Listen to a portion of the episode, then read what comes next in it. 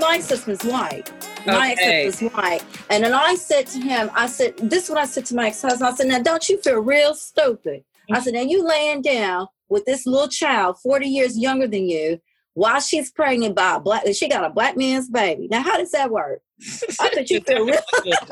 So that means she was more than one woman while she was pregnant with someone. Oh my God. Of course, so, of course. Like, Tamara, did you side-eye him? Like, you're a whole weirdo. Because I think if I had a boyfriend or a husband and he slept with another woman who was pregnant for someone else, I'd be like, you're an actual weirdo. Like, you're. Of course, I thought he was a weirdo. What you talking about?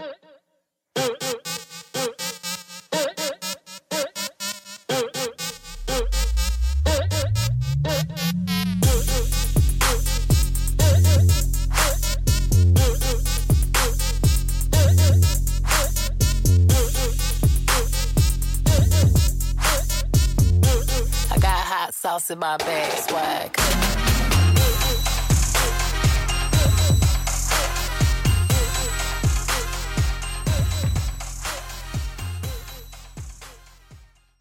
So you guys, thank you for coming or for logging on. Do you guys want to introduce yourselves? Yeah, sure. I'm Tamara Gough. Oh, I thought you were continuing. Hi, I'm Chemina, Chemina Dixon. Hi guys, thank you so much for coming. I really appreciate it. I actually really like I was eager to get to this episode because so just to give you a little intro, so you guys were featured in the documentary that was on BBC, BBC One, I think, about Mariam Mola called Catch Her If You Can. Yeah. When did the documentary come out? About two weeks ago now, maybe? Yeah, about 2 weeks ago. I think it was on the third. Wow. Yeah, gosh. Yes. I can't believe it's been 2 weeks already. Oh my God. I feel like it's so weird. But yeah. So it's the second week I've been working. Yeah. The documentary came out not long ago, and I feel like it wasn't very heavily promoted. So I actually made a note to remember to watch it because I really wanted to see what they had. Because I didn't actually know that much about Mariam specifically. I'd heard little bits here and there about how she was involved in SPAC Nation, but most of what I read or saw was about SPAC Nation as a whole. So I didn't know too much about Mariam specifically, or I just saw one or two things emerge. But oh my God, I feel like there is so much about Mariam that they didn't even really get to unpack in the documentary. Oh, definitely. It's dark. It's really dark, especially and the way it was edited, because I noticed they edit quite a bit of my stuff as well. Yeah, to kind of bring it all together with your story. Yeah, to bring it all together how Chemina and I met, and and the Claire Reynolds how I threw it out there and. It didn't really, and then the situation with my ex-husband as well. Yeah. That wasn't very clear either. But I think the thing was that BBC was trying to do was actually just raise awareness. Yeah, of her. Yeah. And literally, when I look back at how the show was there for produce and the end product, I think it was also kind of showing a timeline and showing how she sort of escalated. Yeah. How she, what's the word? Not improved, for lack of a better word. I'm really struggling today. How she sort of evolved. Progressed, career. Oh yeah, she kept raising her. As this career criminal, she just kept, kept evolving. And honestly, wonders never cease to end. Honestly, when I was watching it, I was pretty much hardly ever. I don't think I've seen many cases about somebody that seemed to be so unafraid of going to prison. Right. She went to prison. I think there was a point in the documentary where she said she went to prison 3 times, but the whoever was in the background of the documentary actually said 5 times. Yes. Yeah. So, given that we know she's a liar, I'm inclined to believe the person who said 5 times. Yeah. But I'm just how do you go to jail so many times and still come out doing the same thing? How? Because it's in her DNA. That's just part of her. That is just her. She wears it as a badge of honor. Yeah. And she, she's learned how to use this, to promote herself as this this literally individual. Yeah. So as I was just saying to somebody else, because I've just come off another Zoom, and I said that basically she takes for her it's the best parts. She takes the best parts, the most exciting parts of her story, and she fabricates it and, you know, embellishes it with different bits and bobs and bells and whistles, and creates this whole new narrative of this woman who was a young, you know, influential easily influenced young woman who fell to the wayside and did all the wrong things, and she came up strong, smelling of roses. No, babe, every penny you have came out of somebody else's pocket and not legitimately. Every penny you made has been from at the expense of someone else's, you know, joy, situation, whatever.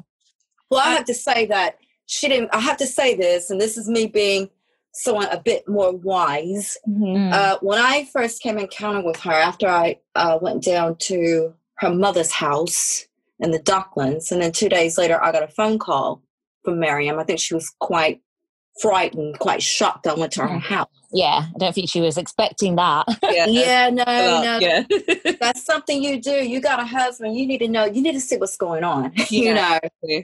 And I remember I asked. I already done a little bit of research, and I asked her. I said, "How on earth will you be able to be a mortgage broker at the age of 16?" That's what I asked her over the phone. 16. And then she couldn't answer. She can answer. And I said, what about this business you had 37 feet? I mean, I was just hitting her with all these questions. And I said, how does that work as shoe hire? You know, I mean, you're going to have to have, what sort of stock are you going to have to have? You know, then it's hygiene and health purposes. What have you actually, how does this all work? Give me a little bit of feedback. What's going on with you? And why are you opening these sort of limited companies and shut them down? These companies, exactly. And then dissolve. Yeah, and I was just on it. And she was just like, oh, well, you know, I tell you what. I said, little girl, you're full of BS. I said, you are full of it. You know, and I said, you know, it's just, I said, you're not making any sense here. And is this where you pull up to the house? Because you said that the person that answered, you were sure it wasn't Mariam. Let me tell you what happened with that. It's her mama. Oh, my. Oh, because I feel like, BBC cut out a lot of the tea, which I was not happy about. Let me expound on this a little bit. Okay. So the thing is, my ex-husband and I, we were a senior partner for a wealth management company called St. James's Place Wealth Management, right? Mm-hmm. And we had our own independent business under this umbrella, okay? And to be a financial advisor, you have to be authorized and this and that. And, you know, we had loads of clients. So we had this one special sort of package in case we can get in touch with clients that have moved away. You do like a people search, okay? And when I got that invoice showing that an iPhone 5 had gone to the East Docklands address, I ran the postcode, and I saw these African names, all female, just came up. And then I saw these date of births, you know, and I'm thinking, surely now he's not doing this, you know. And I kind of narrowed it down, and it wasn't until I got to that address. Mm-hmm. It was really funny because I heard this heavy language, you know, this woman speaking quite loudly on the phone, which had the window open. And I'm thinking to myself, okay, knocked at the door. She answered, and I'm just thinking, nah, this can't be who I think this is. This has got to be. She looked like she could be my age, you know. Okay. And I just immediately said, it's Miss Bula. I need to see Mariam. And she said to me, I am Mariam. I said, no, you're not. You know, just stop lying. You know, and I said, what's my husband doing sending an iPhone 5 to this address? Yeah. And I said, basically, half that phone is mine. And she got, like, really aggressive. And, you know, I got aggressive back with her. And it just went on and went on and went on. And I really wanted to drag her out of that flat, to be quite honest, because I knew she wasn't telling the truth. But she knew that something was like she knew what was going on, but she wasn't telling the truth. No, because she's trying to cover up for Mariam, you know. Exactly. And I just knew then, I said, no, something doesn't sit right with this. It just didn't feel right. Yeah. And this was her mother. So I'm not on it. And then she finally did say, Mariam wasn't there. I said, no, she's not here. I said, you're not Mariam, you're her mother. They know. So interesting. So, I heard something, obviously some of these might be rumors, but I heard something about a girl that she had stolen money from and that she'd been trying to track her down, and the only way she'd get her money back is by threatening to tell her mum. Oh, her mum's the crook anyway. So her mum's the whole crook. And she's got people who knew her, was neighbours with her, recently reach out to me. And it's funny because one of my close friends from college, but then again, she didn't really rock with her. Yeah. It's really complicated. But yeah, one of my close friends from college finally watched the documentary, and she was like, I'm so alarmed because I think she went to primary school with her. Yeah. And she was like, I didn't think she would turn out like this. Yeah. And she said that she's actually attempted to defraud her own relative as well. And then someone else messaged me, commented on something on Facebook and was like, oh, I was neighbours with her. And actually, the whole family is just a mess anyway.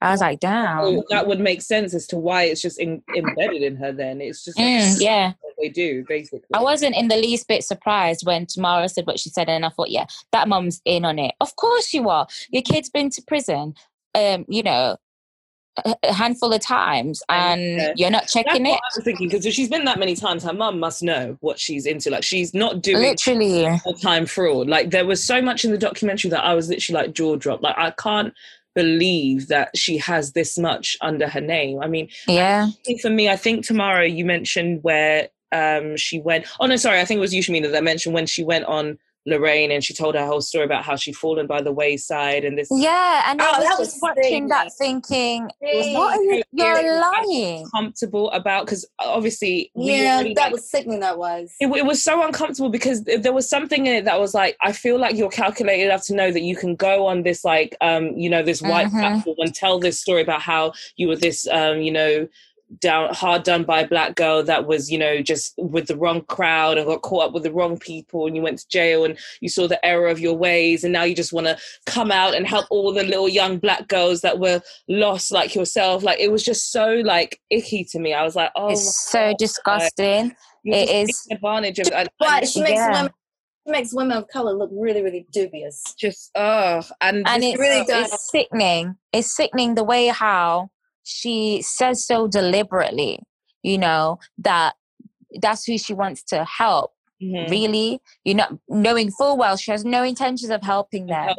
The disenfranchised, the people like who come from impoverished backgrounds, who struggle like herself or struggle like she did before she started taking their money. And she wants to do this. She wants to continue. It's just, and she knows it's actually what she's doing. Frightening. Very much. Frightening. She's very much a role model for young, vulnerable black girls, because you look at like, she's a beautiful woman. Like, she wears lots of like designer brands. She has loads of businesses. She looks like she's a successful businesswoman with a lot of money, basically. So you look at her and think, oh my God, I want to be just like her. Like, they look up to her, kind of thing. So it's just so sick to see that these are the young, impressionable girls that are funding this lifestyle. Like, you're taking and it's not even just the fact that she does fraud, like it's like she literally drains everybody's credit and takes what she does to everybody and then just leaves. Like, I think, Tamara, you said that she ended up defaulting like 77,000 to 100 grand from you.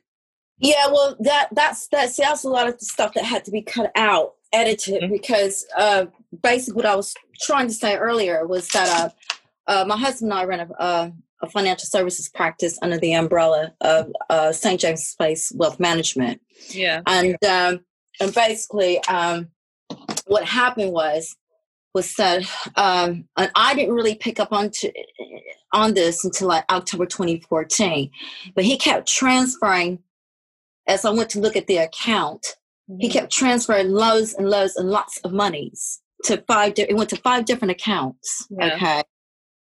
Linked to her. And I think where it all kind of hit is, I think it was about the 14th of October 2014. Gosh, I got a good memory. My ex-husband rings me up and he says to me, he goes, I don't know if we'd be able to make 3 payments of our mortgages. I said, what do you mean? He said, well, I loaned someone some money. And I just knew then, I'm thinking, it cannot be that Mbula chick, you know. Oh, and I said, I said, wait a minute. I said, I thought that was done in May.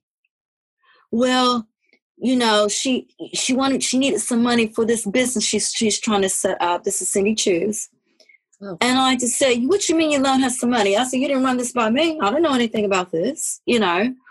And that's when it hit the fan. I just told him, don't come home. So what I did the next day, I went down to HSBC. Mm-hmm. Well, first of all, I made an emergency appointment with the branch manager, you know, because, see, the thing is, we were funding, well, he was funding a felon through our joint account, okay? We could lose, and you can be deauthorized. Yeah, exactly. All of that.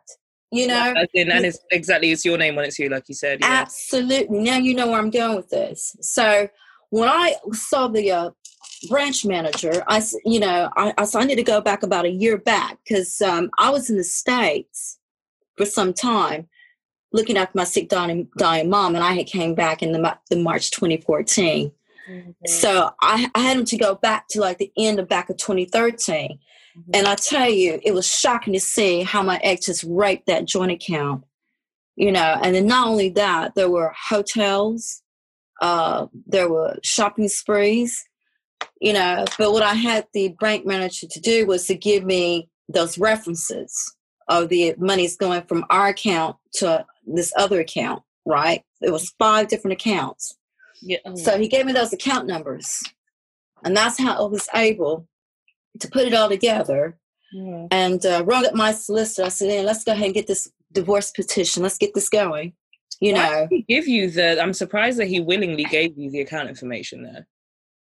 Oh, well, it's a joint account. Oh, I yeah, no choice. Yeah. I forgot. It's a joint account. Mm-hmm. But what was really surprising that he gave with the reference number didn't give me those, you know, you can look at it. It's okay, well, this is a reference, but I still need to get those bank, you know, I still need the bank account, bank account sort code. Well, I'm entitled to that information. Yeah, of course. And I got that, and I was able to put I was able to be able to put this action fraud report that was quite damning with those bank accounts, because obviously they were looking at her. The fraud department was looking at her. Yeah, anyway. We didn't know that transactions anyway. Yeah, so it's already... No, that's correct. So. When I was able to put that together, I was immediately contacted about a week later from this detective sergeant, mm-hmm. you know, and she had been arrested. They just needed those. They needed something to link her to monies. Yeah. Now, I did ask him, I said, what about the bank accounts that she's holding? Mm-hmm. Oh, those have been frozen. I said, okay, how much is in those bank accounts? Because I need to know because I need my money back, you know. He said... He said, well, Mrs. Gough, I can't give you that information. I said, well, what do you mean? Because there's other people that are victims. We can't get a hold to the monies that's been frozen. These accounts. Yeah. It was quite a bit. So you got the impression it was just your case, but it was actually a much bigger case with a whole lot of people involved. Oh, yeah. Wow. And there's more people that are probably too embarrassed to even come forward. I'm sure. Yeah, definitely. Probably are just like, you know what, I just don't want to... I spoke to someone recently. One of my friends messaged me on Instagram again, following watching this documentary. Mm-hmm. She used to live in Sheffield, but she doesn't live here anymore. And she actually reached out to me, and she was like, you know, I'm really sorry what happened to you. I actually have a friend whose brother was, you know, defrauded by her. And this young man has lost his home. His fiance has left him. His family weren't talking to him because he lost a significant amount of money. He was suicidal.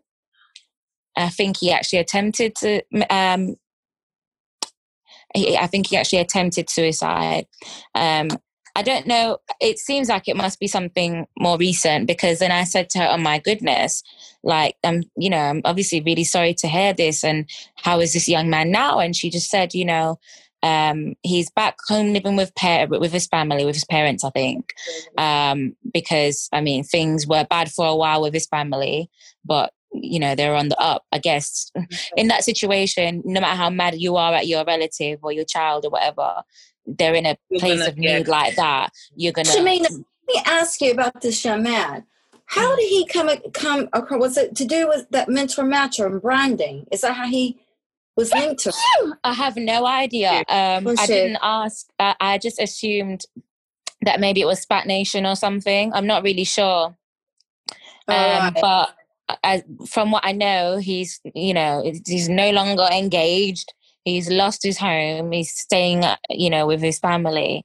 Right, but and he's currently... He started getting therapy, so, there's going to be many people ruining people's lives like that. I'm a strong believer. Exactly. In Mama will get her eventually. Like I'm. Oh yeah, she's going to con the wrong person. You can just walk around and ruin the lives of so many, because that's the thing for me. It's not just the fact that because money, like I don't even know. Did either of you get your money back? Like obviously, Chemina, you're a little bit more sensitive. I didn't get all of my.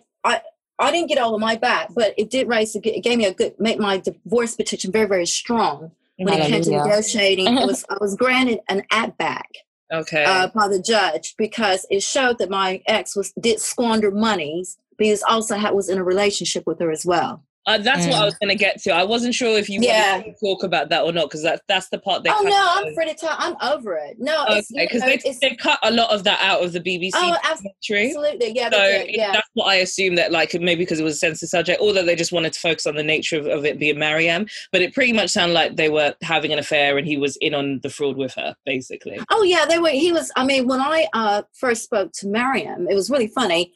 She rings me up and. She addressed me as Tamara.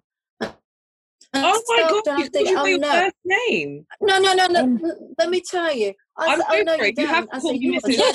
no, you don't. No. I said you will address me as Miss Tamara or Mrs. Gough, because see, I'm only your mother, and you've been sleeping with my husband. That's exactly what I said. You. Oh, absolutely. I don't play that. You don't do that. You don't address me like that.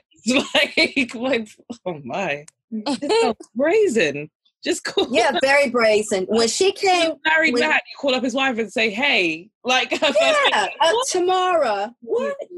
Coming to you as a woman, as they call it. Is that what they say? Coming to you as a woman." Oh, did she do the coming to you as a woman, Tamara? Or she came to this? What the conversation was like, girls. She came to me like a woman. Now I got a daughter 2 years older than she is, right? And I'm just thinking, I don't think so, little girl. So she came to me, and I put her straight how she will address me in this conversation I'm having with her, right? And so she said, well, your husband said that he was divorced. I said, really? And I said, well, let me ask you, have you been to my house?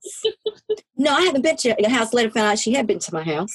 Yeah. And then I said, so what makes you think that, he's divorced? She said, well, he said he paid you off £3 million. I said, honey, do you think if he paid me off £3 million, you'll not be having this conversation? I'll be here. Wait, why did he? Let me tell you how he gave you £3 million for the divorce, girl. I asked him about this, but then the thing is, she claimed that he told her that he paid me off £3 million, and that I came back from the States back to the UK because I wanted the house. And then I thought, when she's telling me this, I'm thinking, she's not very bright. She's kind of dumb. That doesn't make sense. So then I said to her, Mariam, that doesn't even make any sense. If someone pays you off, why would you believe it? That doesn't make any sense. No, I said, Mariam, if someone pays you off £3 million or anything on a divorce settlement, why would I want to come back to, get the house? I said, you're not very clever, are you? You have £3 million. I said, child, if I got £3 million, I wouldn't be here. You're not going to be having this conversation. Yeah. And she said, oh, he said he's going to marry me. I said, oh, really? Now, getting back to the Ashley Madison, right? So I said, how did you and my husband, how did you all meet? Oh, you're just going to have to ask him that. That's what she said. I said, okay. Wow. So then when I want to know. Say again? How did you not fight her is what I want to know. I was gonna trust me. All right, okay. So I asked my ex. I did a trick question. I said, "Yeah." So I spoke to you, little honeypot, little whippersnapper, and I said, "She said you guys met online." Now, I was kind of playing the game here because he told me they met at hearings, which was a lie. Okay. And then he got really nervous because he thought I knew. He goes, well, yeah, we did meet online. I said, really? What site then? He goes, Ashley Madison. So I said, oh, okay. So you're trying to be a hop on Ashley Madison then, right? Okay. And we know what Ashley Madison site is. That's the sugar daddy site. Mm.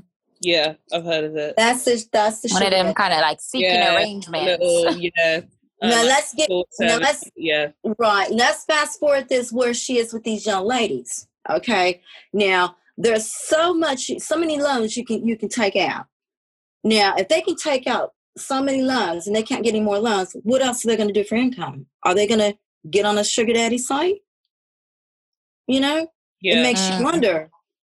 Do you think they were doing that as well? The escort? Well, I know. You know what? I really wouldn't be surprised. Yeah. You know?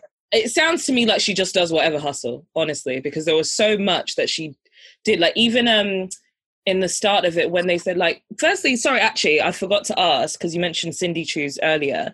Because I think a lot of it was the fraud money was pumped into that business.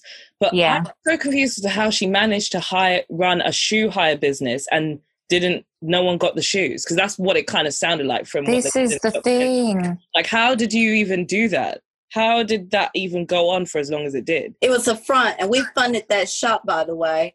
We funded and that. Went to that shop.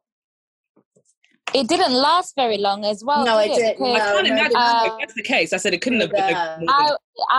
It was my friend told me about it. Hello? Yeah, no, sorry, I'm still here. Hello? Oh, so, yeah, it was my friend my friend from college was the one who told me about it. And I obviously relayed that information to Tamara, who then decided, I'm going to go down there. I was like, good, because I'm in Sheffield. I can't go down there. Yeah. Tamara went and obviously saw it.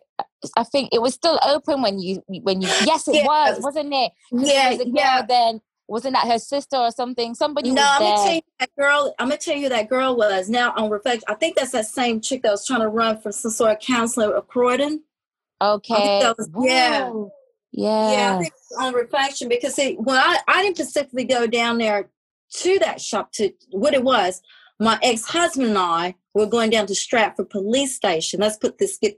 Yes, I remember now. Now, you remember, Chemina? I said, you know, I'm remembering. Yeah, you remember that. He tried to like he was a victim, and I knew it was all smoke and mirrors. It's always the men always do that, don't they? Always love to play the victim. Love to play the victim when they're the ones. Nonsense. We started had an argument on the train because he wanted me to lie. I said, I don't know if it's a lie. You've been sleeping with this little girl. I'm the only one innocent here. Why am I lying? That's what I said. What am I going to lie for? So we went down there. I didn't lie. You know, and he got mad. So it wasn't till we was walking back to the train station. I have to look to the right. That's Westfield Mall. I said, Liz. I said, let's go ahead and we need to go and check this out because get our money back. You don't loan out. You know, I mean, because you know I'm talking all this, right? Mm-hmm. Girl, he hightailed it to the train. He got scared. Guess what? I went to the shop.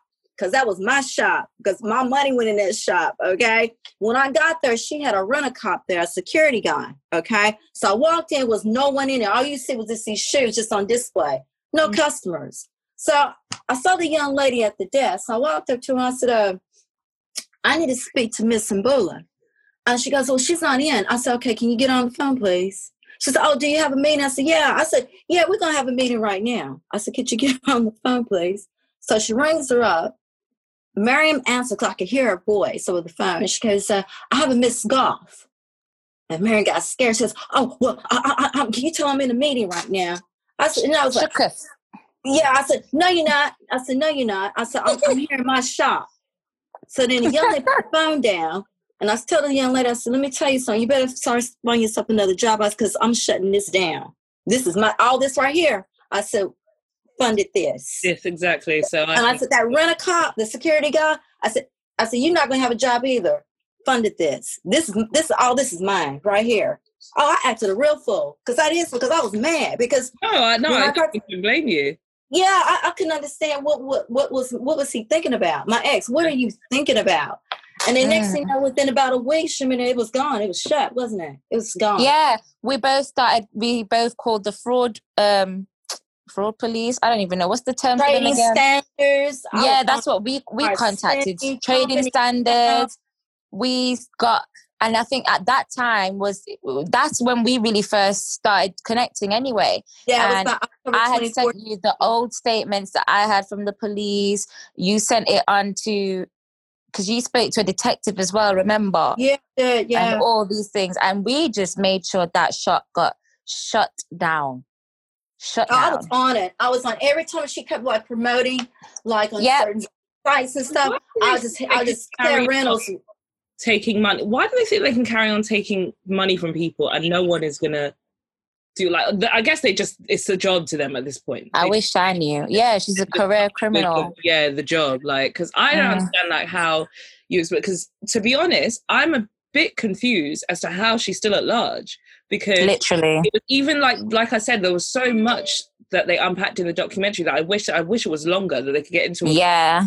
Because there was even the part about her having like a clique of girls that she'd go all over Europe with fake credit cards and just. Yeah, that's. Yeah, that was a few years ago. Do you know what? Even the allowed, like, how are you out? And you're a black woman as well. Like, I'm so shocked that you've just been allowed all over Europe. But why didn't she have a probation officer? Where's her probation officer? She's supposed to report to.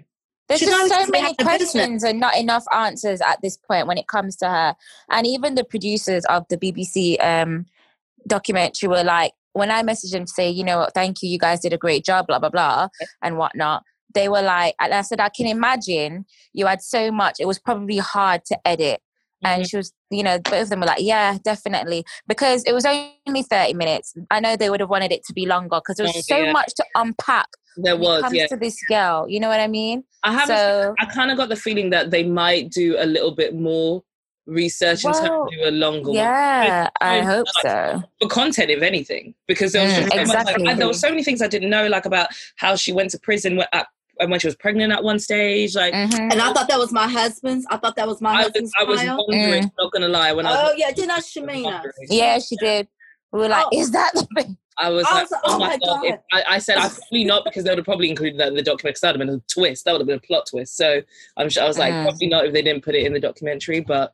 Yeah, I was thinking that because no one even knew when I was telling my friends about it that I hadn't watched the documentary. No one even knew that she had a child, so that was like, she's about 5 years old, that little girl. She's about 5. Is she about 5 now? Gosh, why did I think she might be? No, But let me tell you how grimy she is. When I was doing the retracking the months and when she had the baby and all the rest, I said, wait a minute. Yeah. I said to Chemina, and I went to my ex-husband. I said, you mean to tell me you were having relations with her? And she was in her early stage of pregnancy. Yes, exactly. I remember. You remember that, Chemina? I remember. You know what? I didn't realise how much things I'd forgotten until you're saying certain things. I'm like, wow, I remember that. You remember that? I was going crazy. And it wasn't until she was on Periscope. Yeah. And then she came up with this black man. The little girl. You remember the little girl came onto the Periscope? White, Tamara? Or ex-husband, sorry, I keep saying my husband's white. Okay. My ex-husband's white. And then I said to him, I said, this is what I said to my ex-husband. I said, now don't you feel real stupid? Mm-hmm. I said, now you laying down with this little child, 40 years younger than you, while she's pregnant by a black, she got a black man's baby. Now, how does that work? I thought you feel real. So that means she was more than one while she was pregnant with someone. Oh my god! Of course, of course. Like Tamara, did you side eye him? Like you're a whole weirdo. Because I think if I had a boyfriend or a husband and he slept with another woman who was pregnant for someone else, I'd be like, you're an actual weirdo. Like you're. Of course, I thought he was a weirdo. What you talking about? Like you're very strange. That's why she divorced his ass. Like, gross. That is gross. Like sleeping with someone like while they're pregnant. That's just so. And it ain't your baby, like. But the thing about it is, he probably didn't even know that she was pregnant, but she knew she was pregnant. She knew. To be fair, he might not have known. Yeah, she might have told him. But it's just so. Did your husband go to jail as well then?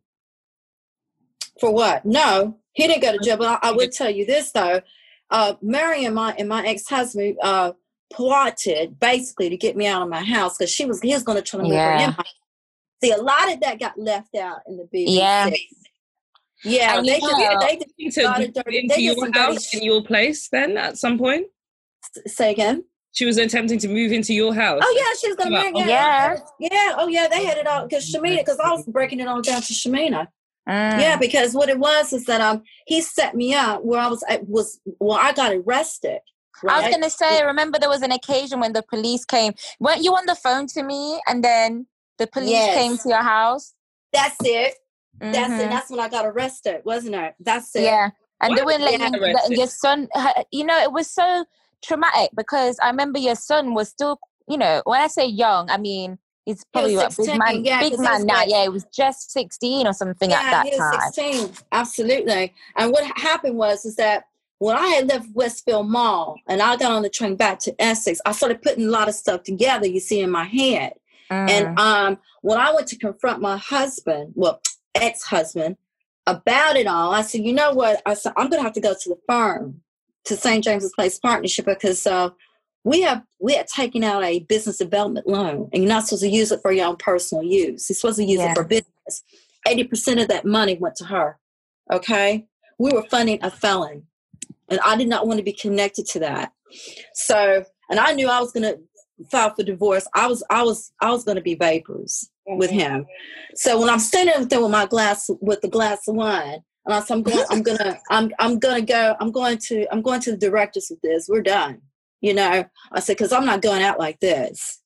And then I think he went to reach for my neck. And then my ring, I had a quite large emerald, swung, and it got him across the face. Okay, so he had a mark. So when I went to run to ring the police, he chased after me up the stairs and grabbed the phone and swung me around. So then I went to the other side of the house to grab the phone to ring again, 999. He disconnected the phone, all right? Within about, I don't know, an hour maybe, knock at the door, it's the police. And it was me who was trying to ring for help. And so how he flipped it, he did a mirror, how he flipped it was like, oh, she attacked me because, he had a mark on his face from my ring, didn't he? So they arrested me.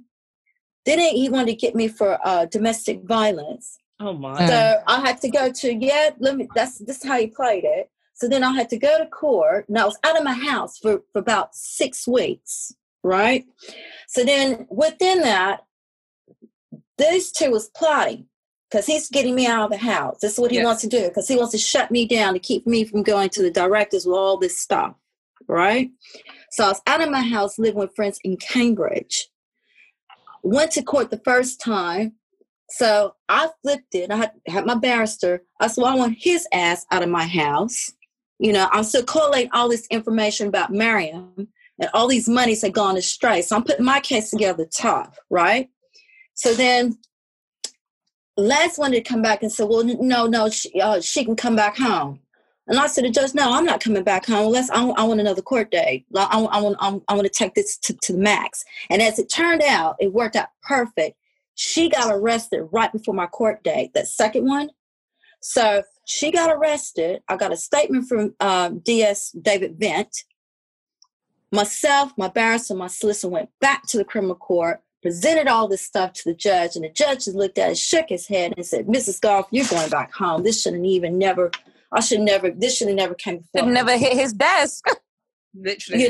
He said, you should never have been arrested or anything like that. And what was so cool about it, and this was the criminal, my solicitor went ahead and handed, she said, okay, and by the way, Mrs. Gough is petitioning for a divorce. Bam. That's it. I'm out. So I was able to go back in my house through all this because my ex and Mariam, they had a plan. So therefore my story, my situation was different from everyone else's. Yeah. Yeah. Because I was a victim in an indirect way. Yeah. My drift. Yeah. And that's what I feel like people didn't understand. And I think for me, it was quite annoying when you see people comment certain things and you're like, hold on a second. Yeah, bearing in mind that this documentary is only 30 minutes. Use your common sense and try and understand that, like yourself, you could see that there was some parts of it that was missing. I was going to say, you could kind of still gather the main part of the story in the fact that... Yeah, but what was irritating is that, you, like yourself, you've understood that there's parts of Tamara's story that's missing, not that she's omitting parts of the story. Whereas some people were commenting, acting as if she's omitting. No, it doesn't work like that. Yeah, those people Tamara is a very open person. Works, she's happy to tell, like myself, Tamara is fully open, very happy to tell all of it from top to bottom, you know? So nobody's trying to hide anything or keep anything. I think people always fail to understand that when it's not you, like, putting out the producing it, you always have to take it with a pinch of salt, because there's always, it's the same with reality shows. Like, we can run away with this idea of somebody, and it's like the producers can literally feed you a whole narrative based on what they want you to see. There's so much that they might have edited out that you don't know. So exactly. Yeah. And the thing is, while I was concerned that, oh, I wonder if this is going to come off exactly how it should, you know. So I think Tamara agrees with me that considering what they were able to put together, they did a good job, because I don't feel like, I think everybody's story was, you know, thoroughly heard. Totally. And they did the whole point of what a documentary is supposed to do. They brought new information to light. And highlighted the stuff that needed highlighting. Yeah, but honestly, the fact that it was so short, they did quite a good job of including stuff. Yeah, and I think with Tamara's story, they did the best they could with the time that they had, because I'm not going to lie to you, I feel like Tamara needed her own segment, like, period. There was so much you. It's like, because you have so much the fish with you and Mariam. Yeah, and it feels almost like a pivotal moment in, like, Mariam's story, not storyline, in Mariam's timeline, that particular event, which spanned over however long it spanned, it's a pivotal moment. Yeah, it's a pivotal moment. So, you know what I'm saying? Like, it's an important turning point of her timeline and how she evolved. Because when she came out, or when she resurfaced again after Cindy Shoes, it weren't for a few years, and it was mentor matcher. Well, actually, it was mentor match. I'm going to tell you when she came out and did that mentor match. And she hit that mentor match about 2015, 2016. That's when she hit that mentor up. Oh yeah, yeah. Because I you know. So she laid low. She did for a significant amount of time. For someone who does as much as she does, that's the thing. She's very, like, on her Twitter, you would look like it would look like she's a normal person before you go and see all the people saying their stories. But when you just look at her bio and stuff, and the way she's promoting herself, you would think that there's nothing, like, she just is a normal influencer or content creator or whatever. Or but it's like, how are you this bold and happy to have your face out there and completely doing illegal stuff? Like, I don't understand. Like, it's crazy, because, you know what, when I saw her in action, it was so eerie to see how narcissistic she was as well, because she's very much complete sociopath herself, because there was something about it that was like, because I'm like such a sensitive person, so I'm like, if I do anything that, like, if I unintentionally hurt someone's feelings or make them feel away, I feel so bad if that wasn't my intention. Do you know what I mean? So I can't imagine just being out in the world, just duping all these people. I can't. Chemina, that's what happened to you. But, like, I promise you, the guilt would eat me alive. Literally, it would eat me alive. I can't. Like, I'm just, like yourself, I'm the type of person, I never got out of my way to hurt anybody. And if I ever... oh my God, I think a friend of mine recently said that I was talking over her or something like that, which is not uncommon, because in my family, amongst my siblings, amongst my siblings, everyone wants to be heard, basically. Yeah, and I was very jovial, and I felt awful that this, she's older than me as well. She's like a big sister, this my friend. And I was like, oh my God, listen, I was almost moved to tears. Because to how bad I felt. I thought, I don't want you to think I'm a horrible, like, rude person, because I'm not. Yeah, that one's awkward, because you can be around some people, talk over them, and you know that's the way you'll communicate, and you'll be fine. Yeah, exactly. And then some people just interrupt me. Yeah, so it's exactly. Weird. Yeah, but I can't even imagine, like, Because when I saw yours, that was actually your story that they used to promote the documentary on where I saw it, the Shea Bar. Yeah, that's what I realised. Yeah. I was like, I didn't expect to be front and centre. That was a promo for the documentary for me. Literally, I did not expect to be front and centre like that. I was like, I mean, people were coming out of the woodwork that I went to school with. Yeah. An ex-boyfriend called me like, Mariam did 419 on you. Like, my ex-boyfriend from years ago actually called me to say, Chemina, you're famous. I've just seen you on TV. I was like, here we go. This is too much.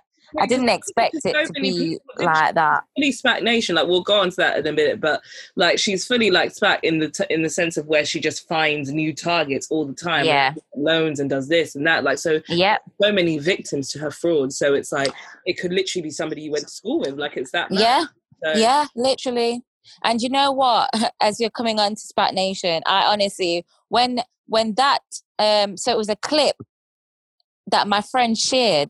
Mm-hmm. And it was nothing to do with her or anything. My friend hadn't realised. My friend hadn't realised who she was or anything. It was a sample clip of when they were anointing these newly appointed pastors, okay. And I must have glanced her and went, "Oh my God, that's Mariam." Then I sent it to Tamara. I sent it to that group that we've got on WhatsApp, and I was like, "Oh my God. She's part of SPAC Nation now." And then I was explaining to everyone what SPAC Nation was, that it's a cult church and, you know, they're self-proclaimed pastors and deacons and whatever you want to call them. And I was just like, oh my God, this Pastor Tobi must have felt like he hit the jackpot. With all her scamming credentials, they were like, yes, we've got a winner. Bring her here. They'd seen her to make us the money. Like, yes, this is where you belong. Absolutely. Exactly. Come here. Make us that money. Sowing seeds, yeah? Okay.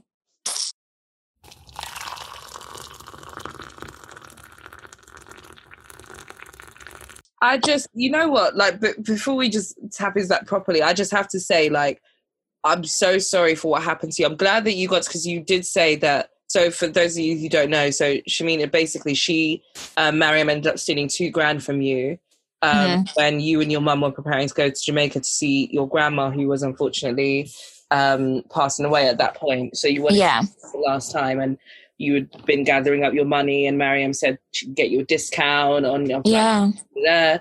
And then, you know, and you in good faith sent her the money and then you never heard from her after that, basically.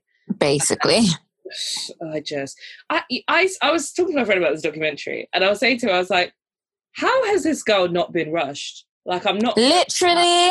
If you steal £2,000 of my money under those circumstances... And I'm not a fighter like that either. But, I'm not, but I will fight you for that. Under those circumstances... Under the principle. I'm so sorry. Like, what? Literally.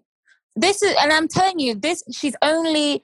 It was by God's grace that I don't live in London, because I promise you, had I had the advantage of living in London at the time and coming and going as I please or whatever, it would have been on site. Mm-hmm. I would have pulled up like Tamara at that house and scrapped anybody that wanted to come and defend. That's why it's I'm dragging mad because you don't fear anybody. Like, when people that are vulnerable, that are really going through shit, you don't like. Literally. You don't fear that. And the worst part is it wasn't my money. It was my mum's money. You know what I mean? So I was like, nah, you could have come for me and it would have been on. But now I probably would have just been like, you know what, Shem, that's your bad luck. But you did this to my mother. You understand? Like she and I was absolutely livid. And the fact that the last conversation I had with her was just playing over and over in my head, because she was saying, no, babe, honestly, like, just report it. Just it will come or blah, blah, blah. You know, all kinds of things. She was swinging the money. Yeah, she's like, just report it. Even suggesting to report it. So brazen, so bold, you know? And then... Even after it was clear that it was gone, she hadn't blocked me yet. It was that last conversation where I said to her, listen, if you've done what I think you've done, let me not catch you out in these streets. And I meant that with every fibre of my body. I thought, I can never see you on these streets.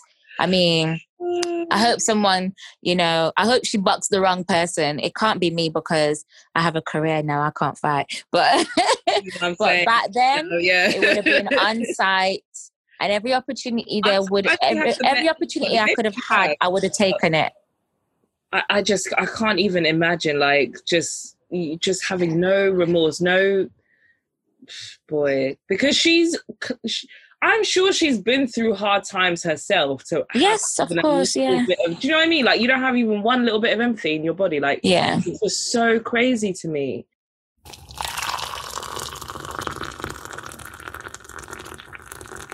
So when you see, like, we're going on to SPAC Nation now. So what do you both think of SPAC? When you first saw her emerge as part of SPAC Nation, I know you touched on that a little bit already to me. Yeah. Like, what did you think? Like, oh my God, like.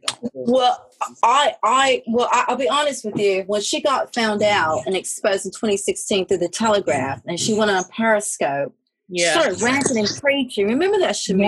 Yeah, yeah. These clips a lot. Yeah, she would. Just... And yeah, and this is before. And I said to Chemina, I said, "What you want to bet?" She's gonna start preaching. And next thing you know, she looked at SPAC Nation. Yeah, you know. And I just how much she loved the sound of her own voice, and she was like, "Hey, definitely, part of that narcissist." You know, honestly, because it was the part sociopathic behavior where she like likened herself to an anaconda. I said, "Oh, goodbye." This is when I said, "Hey, witchcraft! You're one of them, witchcraft." Well, she said she's Liza and she waits. Yeah, you know? Anaconda. I lie there. Yeah, but guess what? Mrs. Gough has been waiting for her. I keep lying, waiting for her to pop up, and when she pops up, Mrs. Gough is on it. And I told her that. I said, I will always be in the back of your neck. This is the thing, because I wonder if she's a little bit mentally ill as well. Because I think she is. Because she flits between, like, oh, that was the old part of my life. Like, I don't do that anymore. Then she starts talking mad, like I'm an anaconda. I'll wait for you to ruin anyone's credit. I said, which is it? Like, I don't understand. First, you're saying that this was your past and you don't do that anymore, but then you're snitching on yourself. So I don't understand which is it. Like, obviously, we know you're still. But it's weird. It's like, do you have multiple personalities? Like, she does. Yeah, she does. She has multiple personalities. Like. Have you seen her latest promoting her book? And the dress in the chair. And... I saw the thread where you both were commenting, actually, because... yeah, I saw that because she was... Oh, the fact that she made the same title of the book, the same title of the documentary, I said... It's the actual nerve. It's the actual nerve. You really don't care, do you? And pre-order. Wait a minute. It's on pre-order. Pre-order what? You can't access it on Amazon because it's not listed, the book. Have you seen how she started screenshotting the purchases? That I'm like, oh, Lord, I want to reach out to these people that have already pre-ordered and say, you better tell Amazon to return. Oh my. What about the proceeds, though? But the thing is, it's just collecting proceeds. That needs to be... Buying a book at this stage, though. It's on Kindle order, but she did that when she got found out 4 years ago. Yeah, with that other dead book. The ghost book. She had a book before, and that was pretty much the same thing. That dead. Find it, and it wasn't really. But she probably just did an cover and then put it like on. It was probably just paper in there. It's probably nowhere. Yeah, exactly. This is what I'm saying, because she's put an excerpt or whatever, and I'm like, What about that word? This book? How did you write this so-called book so quick? The documentary only just came out. It came out. You ain't been writing nothing. Exactly. Stop lying. Because I was planning on writing the book, but I saw the cover. I said, "Wait, but the document? What? Exactly. What about the excerpt that she's got in there about? That's what I was just saying. What did she say about pee ran down her leg or something like that? Oh yes. And I was like, "Yo, see that? What did it say?" Yeah, because I realized it's something they were in Spain and they couldn't get their passports, and she had to be the one that stepped up in the group to speak to authorities. And I guess how nervous and shocked she was, and that pee ran down her leg. And I'm thinking, girl, please get some class. All seriously? A bunch of nonsense. Like, just seriously, you are so desperate. You're pitiful. She's really pitiful. It's just.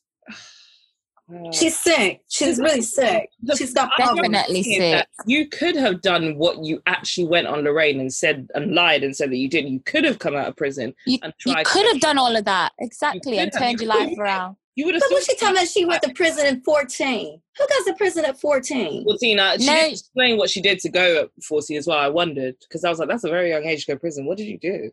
Yeah, exactly. Because even fraud at 14, you wouldn't think you'd go to prison. No. What did you do? What did you do? To go to prison at to end up in juvie what did you do? Yeah. And obviously she's committing crime in prison as well, because that was that poor girl that told her story. Yeah. So that was that. Yeah. That one really shook me, really broke me, because I thought like I said, we're seeing how she's evolved. Mm-hmm. You know, and she's gotten to this point where she could do this to a young person who has been thrown into adulthood. I mean, she was an adult in terms of numbers, in terms of age, but still such a young person. And now she's become carer to her siblings and, like, you know, guardian to her other sibling. It's just a lot. And then you go and do this. Exactly. But she's made a lot of, she's made a lot of money. She's been with this SPAC, because look how her lifestyle has evolved. When she started Cindy Shoes, then Mental Matcher. Now she's flexing some big up and up. She's flexing some major. She's still at large. I'm very surprised that well, I guess we're not really part of Europe anymore, but the Europe that we live in, that is allowing her to just walk around and fraud everyone out. Like, they all know this woman is walking around and spending other people's money. And they're just allowing it to happen. I'm very surprised. Maybe because it's black on black crime. Yeah, so that's what I was going to ask. Is that, do you think that? I can say it. That's for lack of a better word, because we don't like the term black on black crime. No black on black crime. Let me just say, but that's how they look at it. Yeah, that's how we look at it in the States, though, Shemina. That is what it is. That is what they import. Exactly. Yeah. In the UK, it's the same. That's how they look at it. That's how they interpret it, as black on black crime, even though that's exactly what it is. They're not really care. But would have been different. Can I just say, ladies, would have been any different had she had done this to white? Someone was, you know, course. Oh, absolutely. I think so.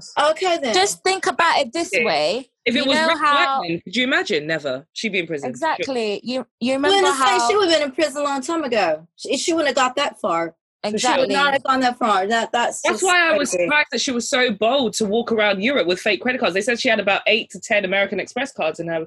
And if you remember, bougie stores that they look at any black person that walks in that is law-abiding. Exactly. She's allowed to walk in there with 8 American Express cards and blatantly be frauded. Like, how has this been allowed to go on for so long? Well, remember when she came out with Mentor Matcher and oh gosh, why has it gone out of my head now? Okay, carry on, because I've forgotten what I was going to say. Don't worry, I know exactly. It's completely gone. I was all the time like, what was that for? Oh yes, this was it. Remember when she came out with Mentor Matcher and we saw her circle of people that she was, you know, Amanda Wakeley with. Yeah, she had properly moved up in a different circle. Right? And it's like, I think back to that and I think it's funny because I think there was that woman who, was she like friends with royals or something? I can't remember. No, Amanda White was the designer for one of the royals. That's it. That's the one. Yeah. And I was thinking, can you imagine if this was the other way around and, like you say, she was defrauding some rich, you know, prominent white person. Say, for example, this designer who designed stuff for the royals. Mm-hmm. She would have been gone immediately. Tell me about it. Yeah. So that's why they pick their victims the way they do. They don't just hit any random person. Yeah, of course. She knows exactly what she's doing when she's targeting. Exactly what she's doing. It's the SPAC Nation. So the SPAC Nation, they know what they're doing. Of course. They target the young and vulnerable who are wanting to get out of gang violence, looking for something else and then they know success. That even if they go to the police about what they've done, they're not to them. They equate money with success and success with money. So they see people like Mariam, Pastor Tobi. Pastor Tobi. I don't. He's not a pastor. He's that's fraud, Tobi. You know what? I actually don't even like the fact that the blogs here in the UK post him all the time. That annoys me. That pisses me off because it's like, yeah, exactly. Like, do you not understand? Like people like unfortunately, while like you're trying to like the spread awareness, you're also putting him on. Yeah, you're also putting him on. Yeah, don't like. And did y'all see that birthday party he had last week? I was just about to say. Yeah, I talked about Dutch Ravelli. Dutch as well. I was like Dutch Ravelli's birthday because him and Dutch Ravelli have the same birthday. Because I think that they have the same birthday. Yes, I think it probably was just a matter of him just being polite and I was like, whatever, it's your birthday. But like, I'm so sorry. But no, anybody to pray with me. Like you can't lay hands. Be careful who you're allowed to pray. Be careful you're allowed to lay hands. You might have been being polite, but that was a step too far politeness for me because boy, I'm not gonna lie. When I'm not standing up. Although we're on lockdown, I thought it was on lockdown. You're not supposed to be mixing. Mm-hmm. That too. Yeah, that too. I really feel like these celebrities are just doing what they want at this point. I don't think they're listening to the rules at all because I just go on social media. I'm like, so you guys are just okay. Yeah, because lockdown 2.0 is not really like lockdown version 1. So it's like, what are we actually doing here? most people were abiding by the rules before, and you know, because I think most people were concerned or whatever. But now it's like, you told me to go back outside and go in. No one's listening to you now. Like, let me ask you ladies this. Do you think that this will be the end of Mariam?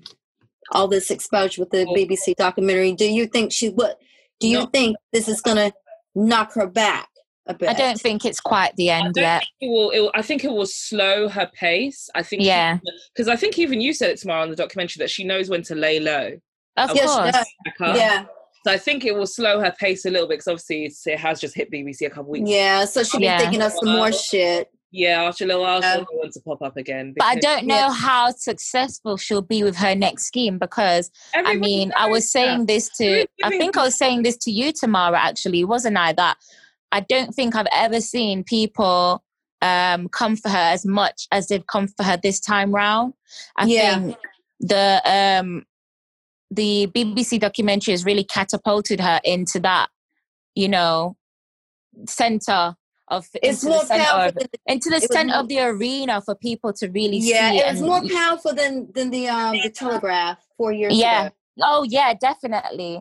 And I feel, and you know, it was just like, I mean, I'm looking at her Twitter now as we speak, and remember I was talking about the articles that she reposted or whatever, and I'm looking at her Twitter because on Instagram it's so limited because as soon as she gets a few nice comments she keeps them, she might get a few bad comments, she deletes them, leaves one bad comment, and then a lot of people cancels all comments. But on Twitter she can't do that, and I'm just so amazed.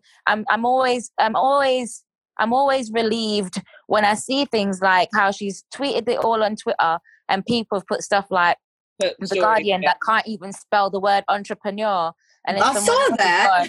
Someone's gone, this is the Nigerian Guardian and some other dodgy Nigerian website. Yeah, I saw that. Paid to have your articles. And then someone says, all literally the same article and exactly the same. And I'm like, listen, the people are seeing you for who you are now.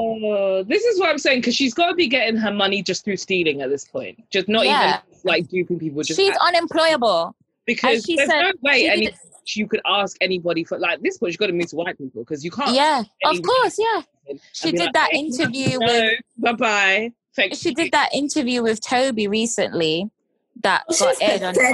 That was pathetic. On YouTube. And I watched the whole interview now, Tamara. What is that And she was talking about, I'm unemployable. I said, I'm glad you know. But so you guys saw that full interview? Because I'm not going to lie, I saw that and I said, that's some bullshit, but I'm just not... Yeah, I watched the full thing now and I was pathetic. Like... Because I saw those clips with her and Tobi and I was like, wow. Like, then I watched the whole thing and it just looks like damage control, honestly, from both their parts. The thing is, they're smart enough to know that they know we know. Do you know what I mean? You're smart enough to know that you're not slick. We don't think we're innocent. We all know what you guys are about. But can I just say, ladies, did you notice the way she was dressed down? Oh, yeah. Much makeup on. Yeah. She was dressed down and she was being all remorseful and this and that. And I'm just thinking, so dark and you could barely see any of them to make it. Yeah, it was very dark. Like, yeah. So What do you guys think of her role as senior pastor, I guess? And I guess she's one of the, they call them trap houses, these houses for people. So she, I guess she heads up one of the houses.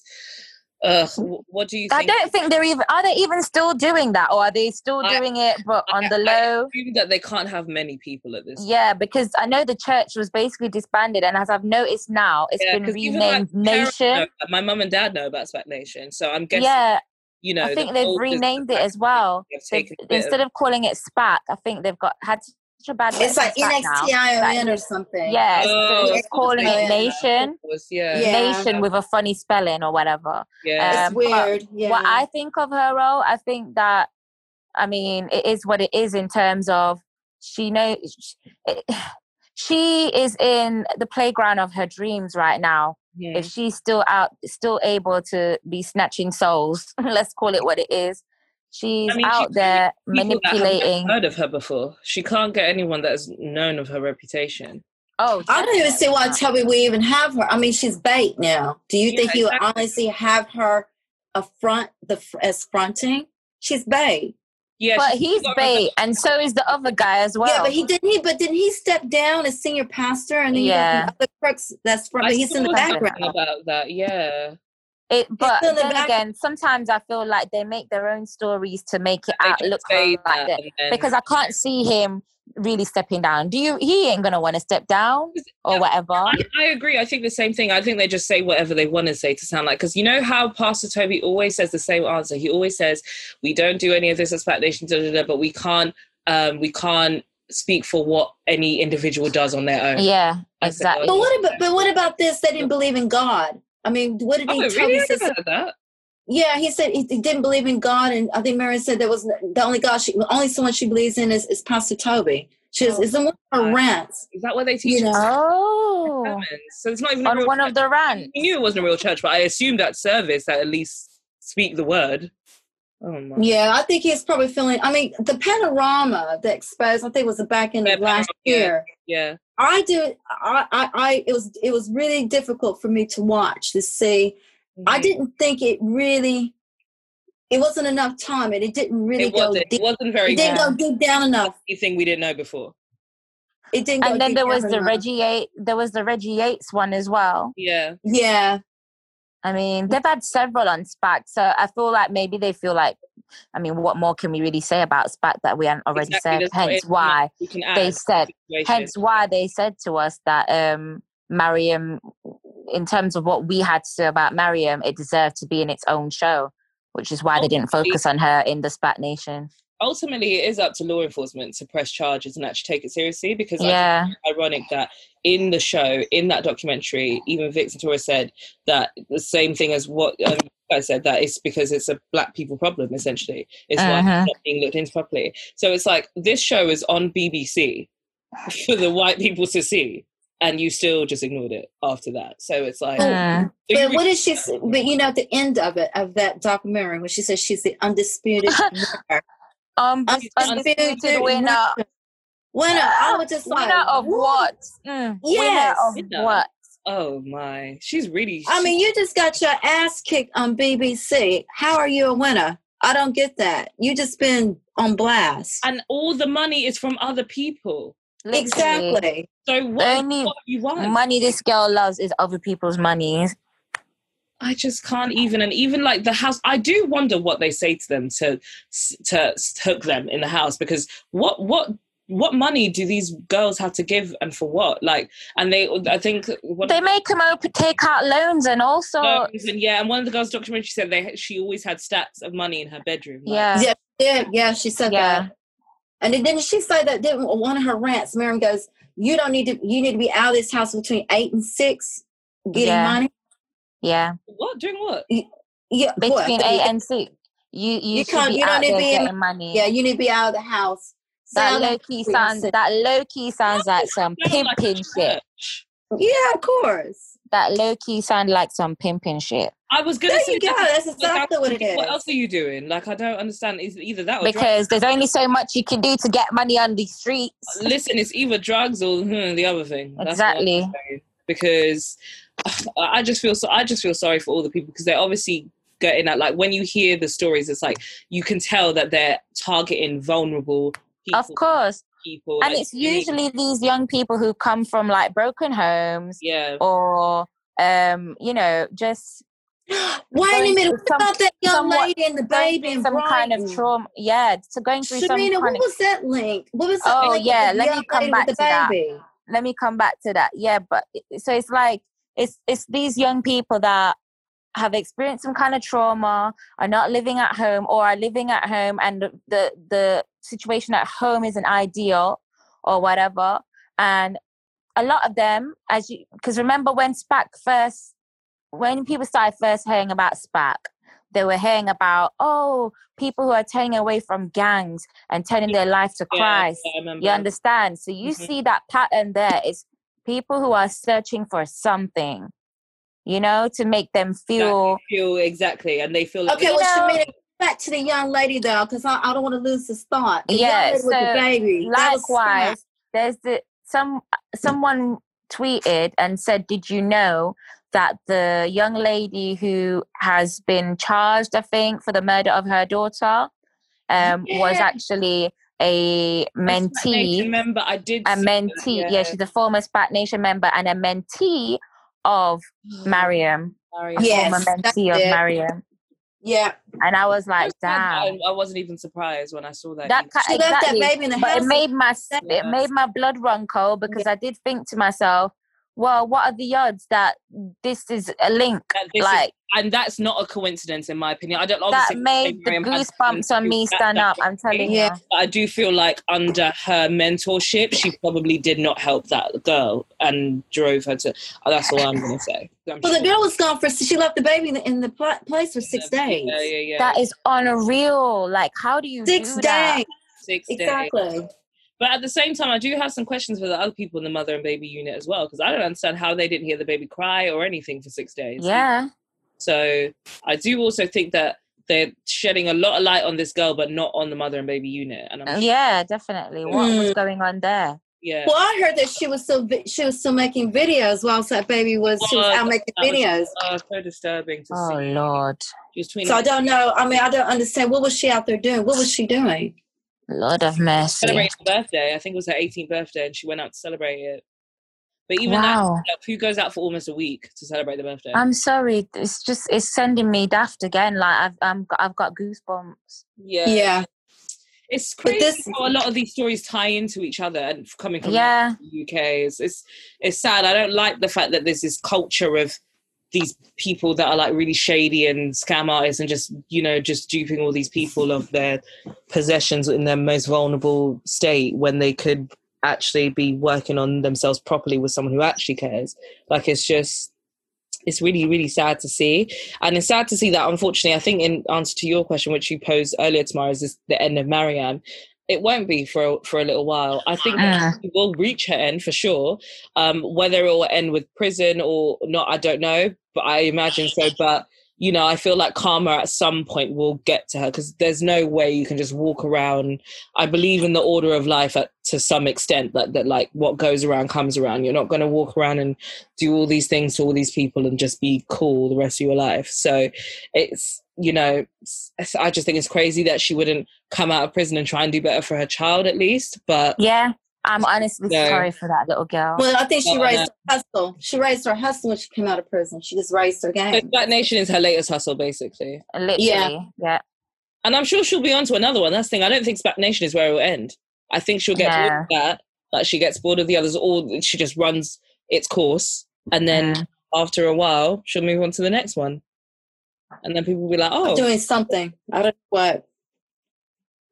Sorry? Definitely. I said she'll pop up doing something, but I just don't know what. You know? Yeah, definitely. Do you think it's an addiction with her? Oh, definitely. It is. Yeah. Definitely. Yeah. You know, like how you have people who become like kleptomaniacs or whatever you call them? Yeah, yeah. This is her little thing, like, you know? It's crazy, man. But thank you, ladies, so much for being so honest and vocal about your stories. I really, really appreciate having you here.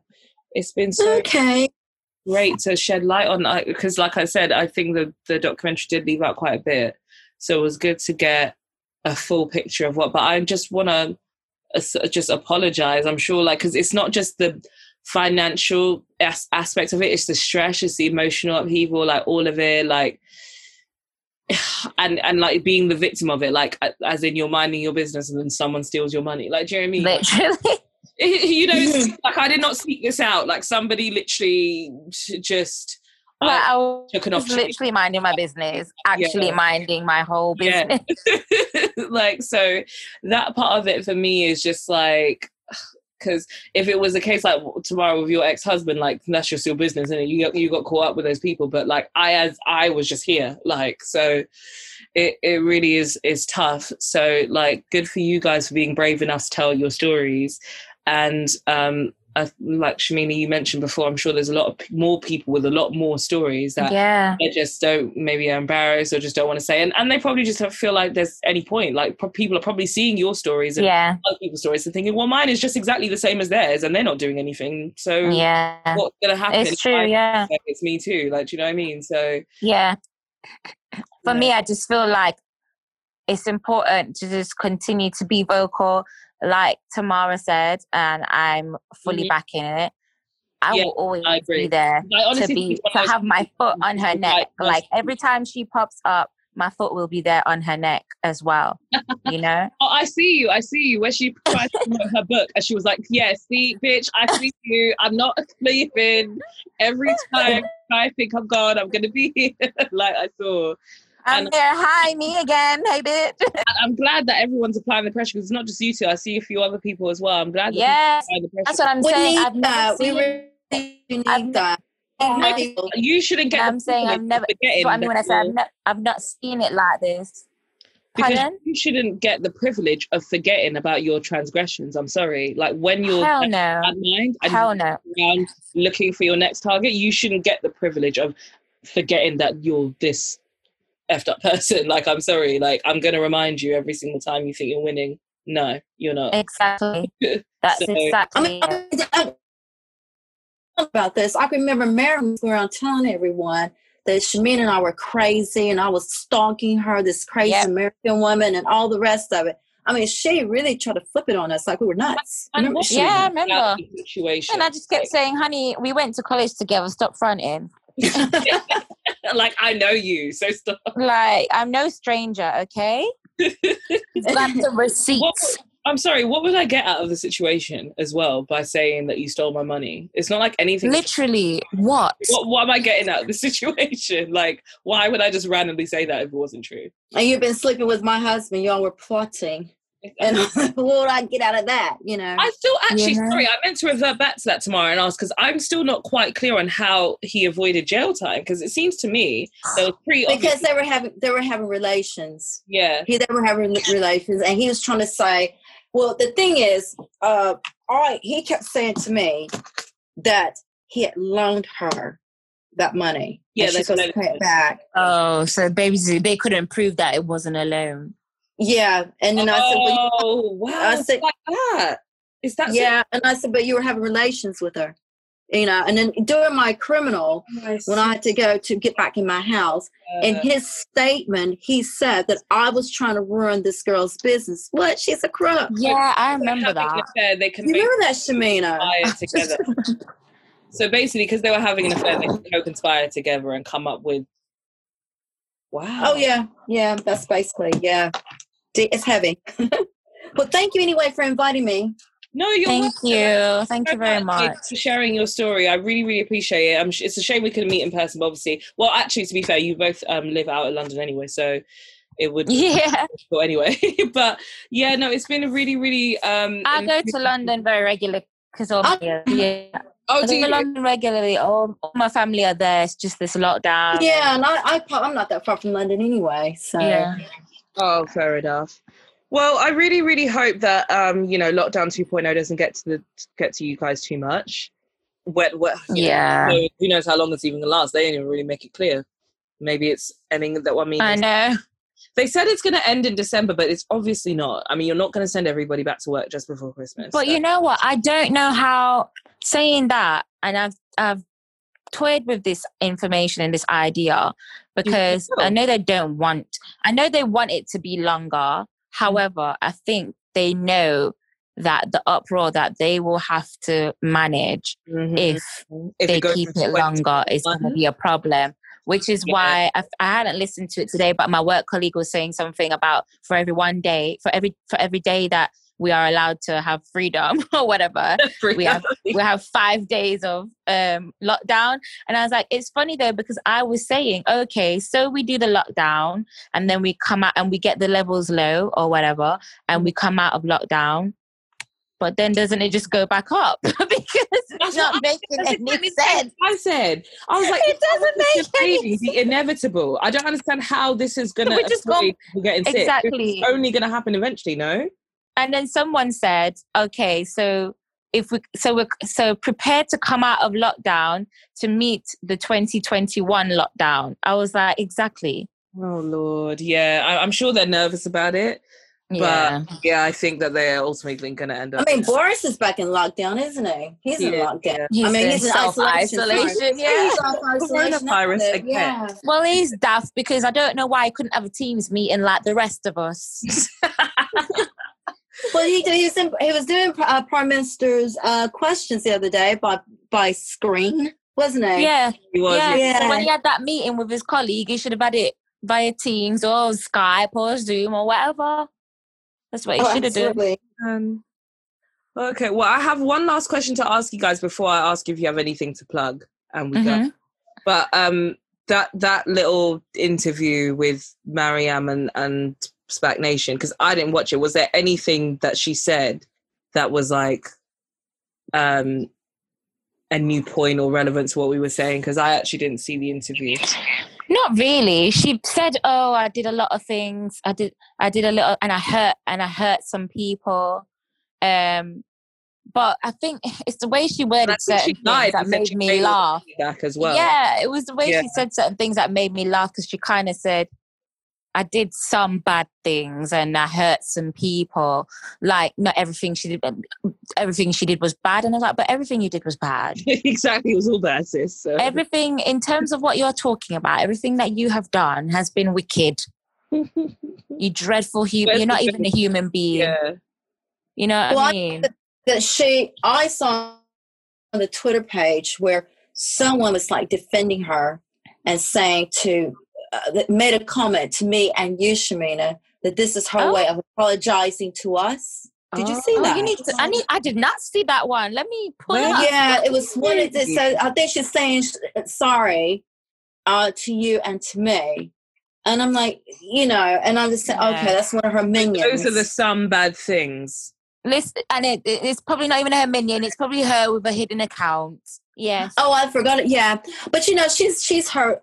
Just some. She's hurt everyone. She downplays the hell out of everyone. There's no sum about it. It's every bloody person and every bloody she hasn't even paid all the money back by the sounds of it. No. I don't think she's paid any money back, so... No, there are some people who've had money back, remember? Because there was someone told me that they got their money back. I think some people have. Well, I know one chick, you know who she is. No More Drama.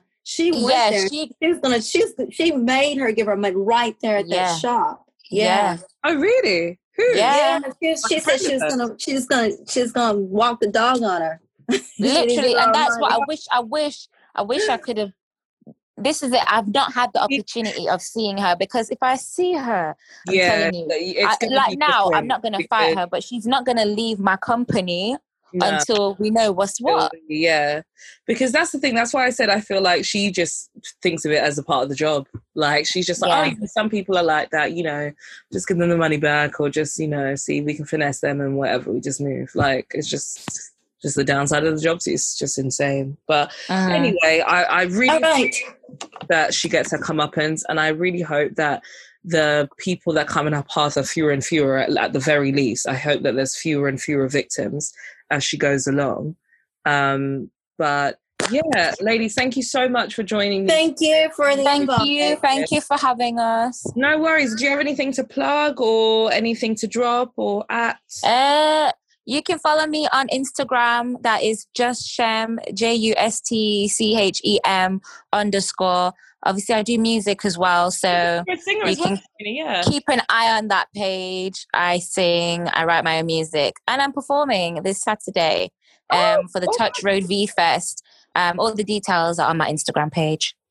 Even in a pandemic, the grind don't stop. I love it. The grind does not stop. I'm going to go to tomorrow.